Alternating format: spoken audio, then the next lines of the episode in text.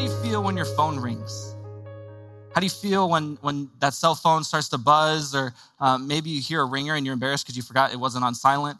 Um, but how do you feel when it rings? Because when I have realized in the last couple years is that when my phone rings, I get a little anxious. Like I get a little worried. And at first I thought it was just kind of like social anxiety. I'm busy. I don't want to, I don't know. I don't like talking on the phone that much. Maybe it's just like a generational thing. But what I've realized more and more is it's actually just because phone calls tend to bring bad news. See, in the society that we have, the culture that we have now, like if something's like not that big a deal, you just send a text. I mean, my grandpa's 92. He texts me. Like, he's like, hey, lunch? Like, you just send a text real quick, get it off, get an answer. You know, it, it's done. And on the other end, if something's like really exciting, if something's really special, like it didn't really happen until it gets posted on social media, so you can get all the congratulations and all the likes and all the people that you didn't invite to your wedding, like to say, good job. But somewhere in the middle, between the little and the big, is all the really hard stuff. The things that, like, well, you know, I, I need to talk to them. I probably need to have a phone call about this. I don't really know how else to, to make this decision. Or, or the sharing of bad news like they really need to know that this happened. I should, I should call them.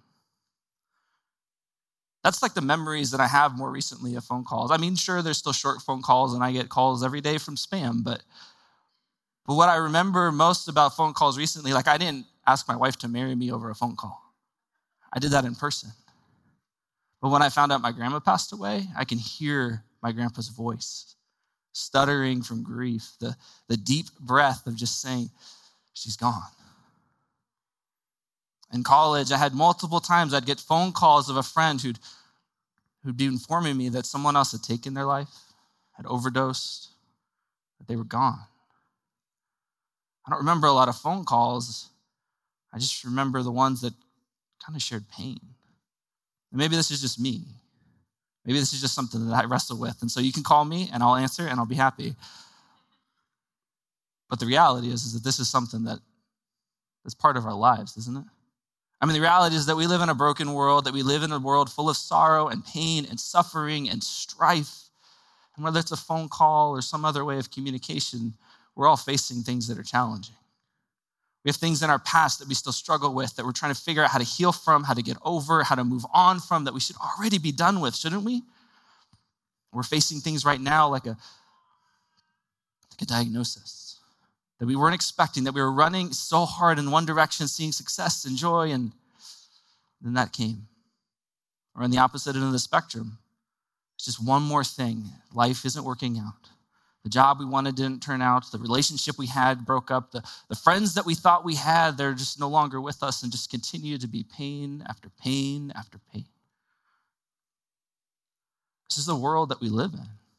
It's a challenge to have relationships and friendships. It's a challenge to have community. It's a challenge to have a life without any sort of suffering. It's impossible. And I've realized as I started to think through this sermon uh, over the course of this last week, uh, it's an opportunity for us to identify the kinds of pain there really are. And there's really two kinds of pain in the world there's my pain, and there's your pain. There's the pain that I'm experiencing in my life right now, and then there's the pain of others that they're experiencing around me. And it's true for you too, right? There's the pain that you are experiencing in this moment. And then there's the pain of others that, are, that they're experiencing around you your coworkers, your classmates, your neighbors, your friends, the people in your church. There's two kinds of pain in this world. So, what do we do about it? How do we handle it? Because the reality is, I think so many of us can get so overwhelmed by the impact of our own pain that we can't begin to imagine helping others in their pain. What are we supposed to do? Well, Jesus prays. The beauty of Luke chapter 22 is we get this picture at the end of Jesus' life. He's had these three years of ministry. He's called all of these disciples to follow him, especially the 12 who he's poured into. And he's continued to teach them and guide them and equip them so that they could launch the church after his resurrection. And what he does in the midst of, a, of an extreme amount of pain and sorrow and agony prays. So you can follow along as I start in verse 39 of Luke 22, as we see this picture of Jesus turning to God in his pain. And he came out and went as was his custom, to the Mount of Olives, and the disciples followed him. And when he came to the place, he said to them, Pray that you may not enter into temptation. And he withdrew from them about a stone's throw and knelt down and prayed, saying, Father, if you are willing, remove this cup from me. Nevertheless, not my will, but yours be done. And there appeared to him an angel from heaven strengthening him. And being in agony, he prayed more earnestly, and his sweat became like great drops of blood falling down to the ground. And he rose from prayer. He came to the disciples and found them sleeping for sorrow. And he said to them, Why are you sleeping? Rise and pray that you may not enter into temptation.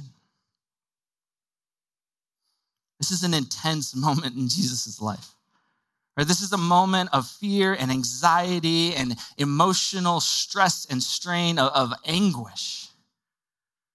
And so, how does he respond? He responds as was his custom, his habit, his way of life. It was marked by prayer. As we read the story of Jesus' life in the, in the gospel accounts, we see multiple times, as was his custom, associated with Jesus' prayer life. We see that when he goes and performs miracles in front of large crowds, he preaches and teaches and to all of these groups in the synagogues and in the streets. He continues to move and progress in his ministry. He also focuses time to move away from the crowds and the people to find solitude with God. He finds moments to pray in the morning, in the evening, and now in his time of agony, he continues to turn to God, his heavenly Father. So we just celebrated at Christmas, but the beauty of this is that Jesus was the Son of God before he was the Son of Man. What I mean by that is Jesus was fully God. He was the divine Son in relationship with the divine Father and the Holy Spirit. Now, the Trinity is a confusing doctrine to understand practically, right? Like three persons in one being, somehow God is three in one. That's like math doesn't work for us. But the picture is this picture of a beautiful sense of divine community, this intimacy in which they relate. Even uh, we're going to go through a series in Genesis and, and kick that off in a couple of weeks. We're going to see in chapter one just this intimacy between the Father and the Son and the Spirit and how that births out of this form of creation of and, and community and love and all of these things forming into the earth, the stars, and everything else in between. Right? There is this community and this union that that the Godhead, the three in one, that Jesus and the Father and the Spirit intimately experience. And out of that community comes a desire to create us. It's this intimacy that Jesus continued to experience in his earthly ministry as he took on flesh and became fully God and fully man. As he did that, he still went to his knees in prayer to experience his relationship with his heavenly Father to turn to him in celebrations. Did you see what you have done, the mighty works and these miracles, these healings, these professions of followers and faith? To turn to him in times of need. God, would you work in the hearts of these hardened leaders? Father, would you move? Father, would you bring mercy and work?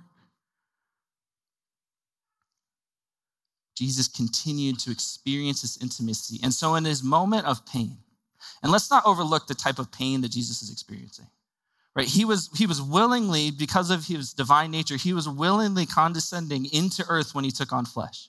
Right? And that's a big word to say he was in heaven with this God, this Father, and he decided to enter into life as we know it. Terrible, dirty, muck, pain ridden, stress and strain of sin, the brokenness and imperfection of all the people around him, just as we experience it today. Jesus willingly entered into that. And yet, in the night before his arrest, he's turning to God with extreme agony because he sees what's coming. He sees the pain and the suffering that is coming at the hand of not only his arrest, but then his ultimate sacrifice, his death on the cross. And with that, the separation from the Father that he's about to experience, the pain and the anguish and the weight of the sin of the world borne on his shoulders and atoned for by the shedding of his blood. And if we're confused about the agony, look at 44. It says this and being in agony, he prayed more earnestly, and his sweat became like great drops of blood falling down to the ground. Agony. Filled with anxiety and fear, his, his face covered in sweat, and even uh, whether this is a metaphor so that the, the sweat is dropping off him like drops of blood, or reality, because there is a medical condition in which we can experience such anguish that in our stress and strain, our, our blood vessels literally burst and start to pour drops of blood through our pores. You can get the picture that Jesus is wrestling with such an extreme sense of pain that he doesn't know what to do next. He sees what's coming. And so he turns to God in prayer. That's this picture of the son turning to the father in his time of need. Like I have a toddler. My son is a toddler at home, and he uh, he's a toddler, so he's crazy, right? Like he he runs around the house, and the later it gets in the evening, the closer it gets to bedtime, the more energy he gets. Um, and, and, the reality is, is that he's doing this uh, every night now. So you can pray for me for strength and patience. Um, I don't really need patience because I'm like a pastor, so I don't ever get frustrated but no, of course, like he just doesn't want to listen. And I think the more frustrated I get, the less he wants to listen because he thinks it's funny. Uh, and sometimes it is, which is even more frustrating. but he he continues to run around. And the thing is, is the other night he was running around, he was screaming, he was just enjoying himself so much, and he was uh, jumping up and down until uh, eventually his sock slipped on the tile and he fell. And instantly, Daddy, he started to cry, and he I started to step to him. He had already gotten back up and was running to me. A son in his time of need, in his time of pain, running to his father. There's this intimacy that Jesus has as the Son of God to the Father and to the Spirit that, that he continues to kindle and to hold on to and to enjoy even in his earthly ministry, even in his life in the flesh. And this is the beauty of the gospel that by the blood that Jesus has shed, in fact, the blood that he's right now in this moment in the scriptures praying that maybe some other way could be possible, by that blood being shed, we get to experience that intimacy with God too. We are invited into this relationship with God in which we are adopted as sons and daughters, that our sin is atoned for, that, that our sinfulness is turned into righteousness by God because we get to receive the relationship that Jesus has with the Heavenly Father. We get to have that intimacy. We get to experience that comfort and that care and that peace through Him. And so, as we look into this passage, as we see Jesus in the midst of his pain and suffering, we don't just see an example of what he did, we see a calling upon ourselves to enter into that relationship in the same way. See, the reality is, is that when we're experiencing pain, when we're experiencing suffering, when we're experiencing hurt, we too can turn to God. Last week we talked about joy.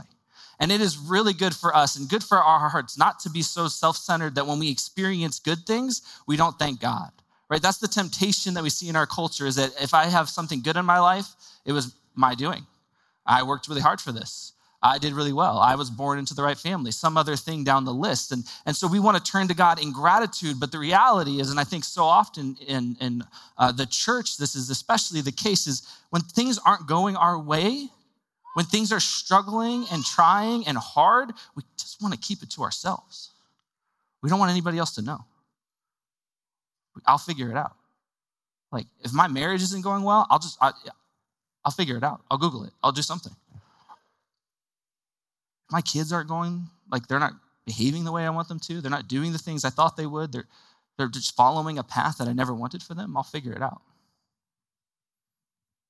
My job just disappeared, I'll figure it out. But what we see in the example of Jesus is in even the most extreme sense of pain and anguish, turn to our Heavenly Father. And the first response that we should have in every single instance is to pray to Him, to find comfort in Him, to find rest in Him, to find peace in Him. And so it's not just an example of what He did, it's an example for us to follow. And so we should turn to God in our prayer. And as we look at this passage, we see there's three ways that Jesus uh, does this, or at least as he does this, there's three things that we should try to emulate. And the first is this we should identify our pain to God and we should ask for him to remove it. And that sounds simple. And yet, again, so often I hear in, in the church culture, there's people who just, if they're willing to identify it, then it's just like, well, this is just my, my situation. This is just God's plan. I just have to endure it. Jesus is the Son of God. He knows well, he is well aware of what's about to happen. He's also well aware of why it's about to happen. He knows the pain and the suffering and the anguish of the cross and the separation and all of those things that are coming upon him and the weight of sin on his shoulders. And he knows that all of that pain is coming to save you and me and so many more like us, sinners in need of God's grace. And he still says, Father, if it's your will, let's do something else. If it's your will, take this cup away. Let it pass. This is going to be hard. This is going to be torment. God, please, let something else be the case. Matthew 26 has an account has the same situation in Jesus' ministry, accounted just a little bit differently. It highlights that there's three times Jesus does this. And so we have this picture, not just that, like, well, God's in control uh, Father, I trust you. This is going to be really hard, but I trust you. And then it's the end, which you can kind of get in this chapter. What you get in Matthew 26 is Jesus doing this God, take this cup away. If it's your will. If it's not, then your will be done. And then he goes back to it again God, take this cup away. If it's your will. And if it's not, then thy will be done. And then he goes back to it again God, take this cup away. And if it's not, then thy will be done he continues to go back in the midst of his anguish, and he's praying for something that's happening like tomorrow. You can imagine what it looks like to pray for something that's happening in a few months or a few years or over the course of that time period. God, take this cup away, and if it's not, thy will be done. Because that is the second reality as we pray in our pain, we turn to God, we seek that intimacy. Sometimes the answer is no. Sometimes the answer is not yet. Sometimes the answer is to listen or to wait. And so, the second thing Jesus does do, the example that he does set, is to trust God in the midst of the pain that his plan and his purpose ultimately is good. See, we live in a broken world, and so we can't avoid pain. We can't avoid suffering, and, and certainly the rest of the world around us doesn't do that at all. In fact, we see it all the time. And so we have to trust in God's will as we turn to Him in prayer that He will work all things for our good that he is aware of it. Kimmy just prayed that he sees us and that he knows us and that he loves us, even in the midst of our pain, even in the midst of diagnosis we don't need, don't want, and certainly don't need, even in the midst of, of all of the suffering that we might feel in our own lives, in the midst of our coworkers' suffering, in the midst of our neighbors' suffering, classmates, friends, that God is still good as we can trust in Him. And one of the ways that we learn to trust in Him is by turning to Him in prayer. Not keeping silent or, or bottling it up, but turning to Him. God, help me to understand. God, work in my heart and my mind to, to grasp what you might be doing here. God, be with me. God, guide me. And the third thing is this Jesus turns to God and acknowledges his pain. And then he trusts in God's plan. But he also doesn't want to do it alone. Right? There's this confusing sentence uh, that continues to recur. It's at the beginning and at the end, so I'll just start in verse 45. And when he rose from prayer, he came to the disciples and found them sleeping for sorrow. And he said to them, Why are you sleeping? Rise and pray that you may not enter into temptation. Jesus was fully God. He had this intimacy with the Heavenly Father as, as the divine Son, but Jesus is also fully man. And there's this picture in, in this story where Jesus brings his disciples along into this garden scene and then he steps off a little further, but they're still there and he warns them, don't fall into temptation. Now, there's some potential for theological reasons for that. Maybe he wants them to hear what he's saying and, and to have some sort of anticipation for what might come next. But the reality is, most scholars that I, that I read this week agree that there's a sense in which the temptation he doesn't want them to fall into is literally falling asleep. Hey, stay awake, pray, Pray that you don't, so that you don't fall into temptation. Even that word sorrow, there's this sense of exhaustion that they're experiencing. It's, it's late in the evening. It's been a long day. They've had a Passover meal. And now Jesus wants to go into this cool, dark place and pray. Stay awake, guys, because I am experiencing such pain and agony. Why does Jesus care so much that they would listen? Because he wants his friends. He's fully God, but he's also fully man. We were not created to experience this life alone. We were created for community. And that's pre fall, right? That's before sin. God looks down on the earth and he's making all of these beautiful things on the creation and he, and he forms man. And the thing he says it's not good for man to be alone. There's this picture in which each and every single one of us has been created to have relationships with others. That's the beauty of the Trinity, that the image of the relationship that they're modeling for us is for us also to experience that in the context of our community for us to experience that with one another. And Jesus is showing that in the midst of his agony and anguish, he wants his friends to stay awake and be with him. And so, what we see is we need to invite others into our pain too. We need to invite others to be praying for us. We need to invite others to know what's going on in our lives, to take a step even of faith to be willing to do that. That's why we have a prayer team every Sunday. Right? Every Sunday on over here by this table and over here by this table, there are people standing there waiting for you to come forward during the final song and to share what's going on in your life, to share the things you're excited about, to praise God about, to share the things that are struggling with, that, you're, that are hard in your life, that are challenging in your life, to share something in between, like I'm, I'm about to move, whatever it is that you feel uh, is going on in your life, it's an opportunity for others to be praying for you, and especially in your pain to invite them into that. And then we take those prayer requests, and then every Monday, our staff prays for them. So every Monday, we sit around our conference table and we talk about the weekend, we talk about what's upcoming, we talk about other things in ministry, but we close our time with 30, 45, whatever amount of time it takes to pray because we care about our, our community, we care about you. And so we pray for physical needs, for spiritual needs. We pray for family members, for the loss of family members. We pray for sicknesses and, and, illnesses. We pray for all of these things because we care about you. And so that's why we encourage you through our website and through Connect Cards and through this prayer team to share your needs because we care about you. We care about your pain. And we pray for you. That's why we focus so much on community groups. Something you hear a lot around here is that church is more than a conference that meets 52 times a year, 51 times a year, maybe. Um, some of you understood that.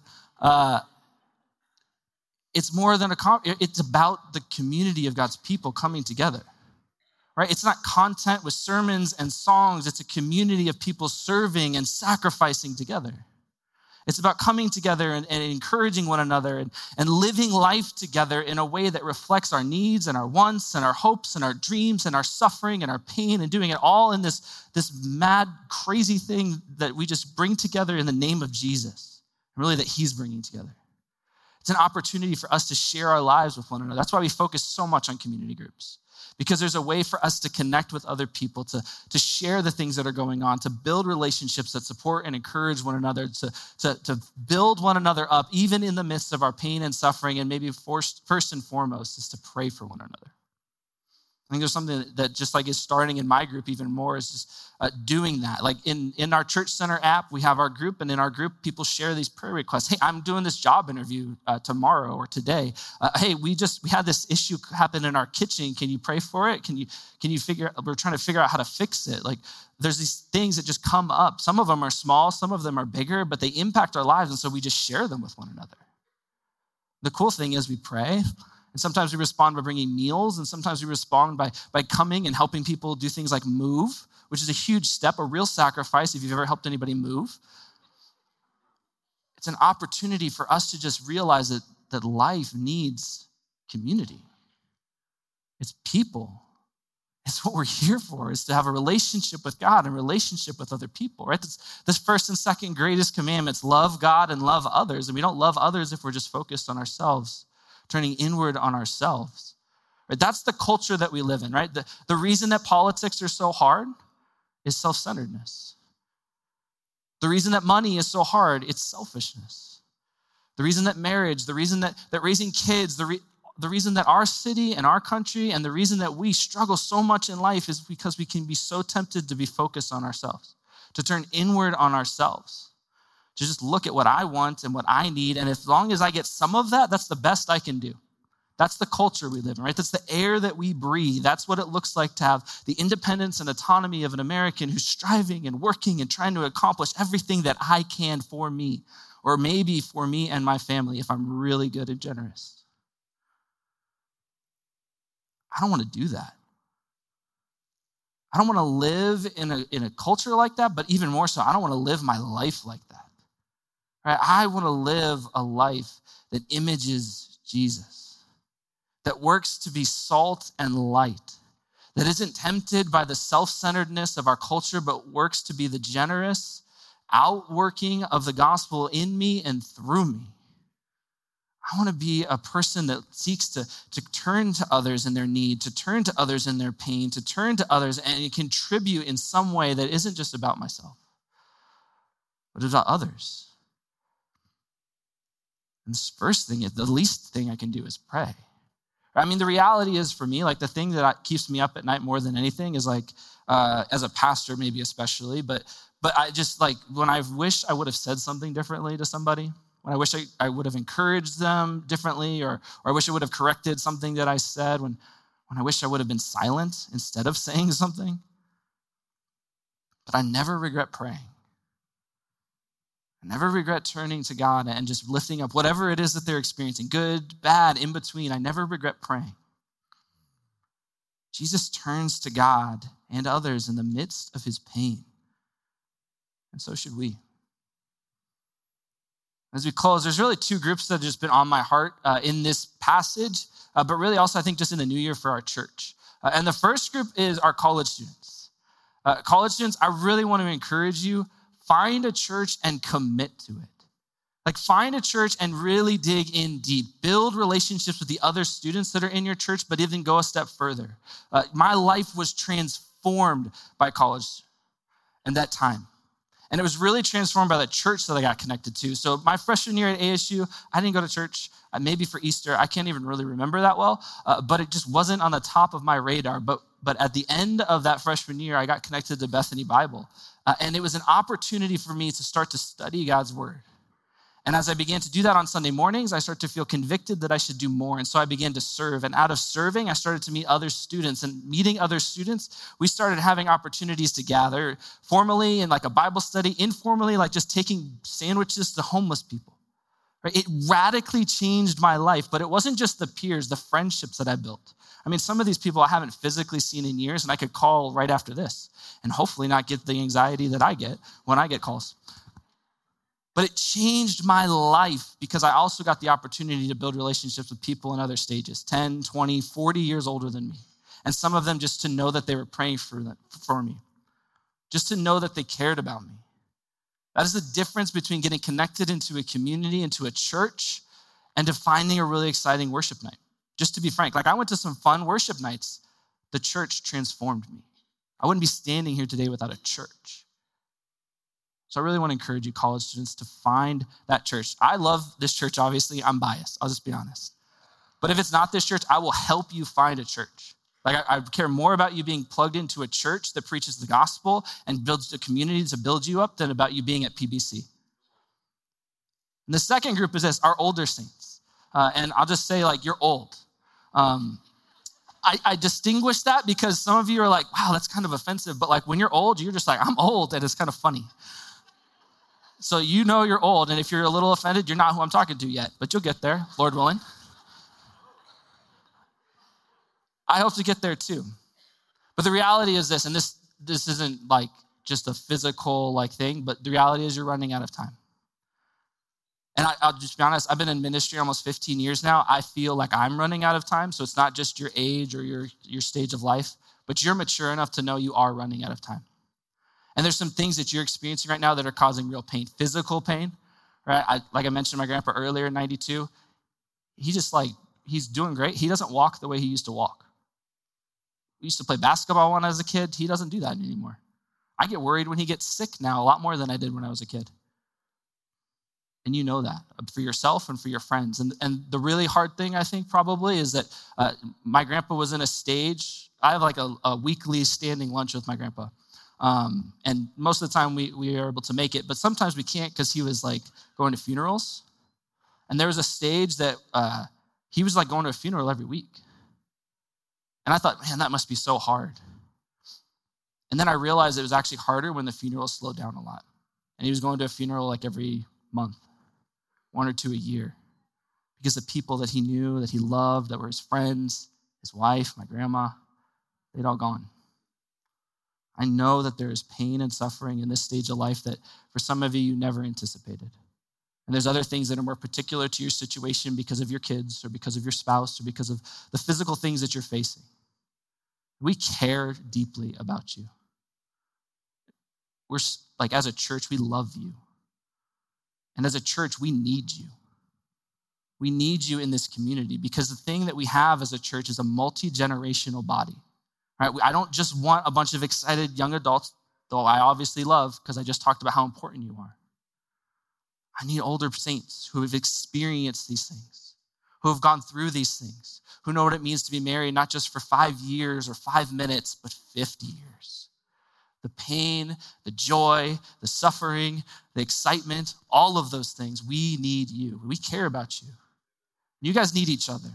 There's beautiful things that happen on Sunday morning in some of our Sunday school classes that are really like large community groups. That every time I walk in there, I just get this sense that uh, you guys have cared for one another for so long and prayed for one another for so long. That's what I want our church to look like 30 years from now. Different people doing the same thing, caring for one another, loving one another, entering into the life with one another. And we need you to continue to set that example. But here's my challenge to our older saints sit somewhere else next Sunday. I'm not kidding. Find a new face and meet them, especially one of those college students, one of those young adults. They tend to sit over here. So let's maybe just encourage you guys to sit over here so we don't have to like preach over here next Sunday. But sit somewhere else to meet somebody new. I was talking to one of you just before the service, and there's real pain when you have uh, the loss of a family member uh, and, the, and just the continued ongoing struggle of that and, and the grief. And, and at the same time, she was so excited to share all the things that were going on here. Like she was so excited. She's been at, uh, she was at Bethany and now she's a part of PBC, and she was so excited to share how much she loves what's happening on this campus. And she, all she said is she needs. Um, maybe I shouldn't use her words. She also had a challenge for her peers dig in. Dig in and, and pray for those next generations. Pray for those people that are with us. Pray for our community. Like Maybe you're experiencing a lot of pain, and I hope that if you are, you would come down even just after this uh, sermon and, and turn to our prayer team and, and invite others into it.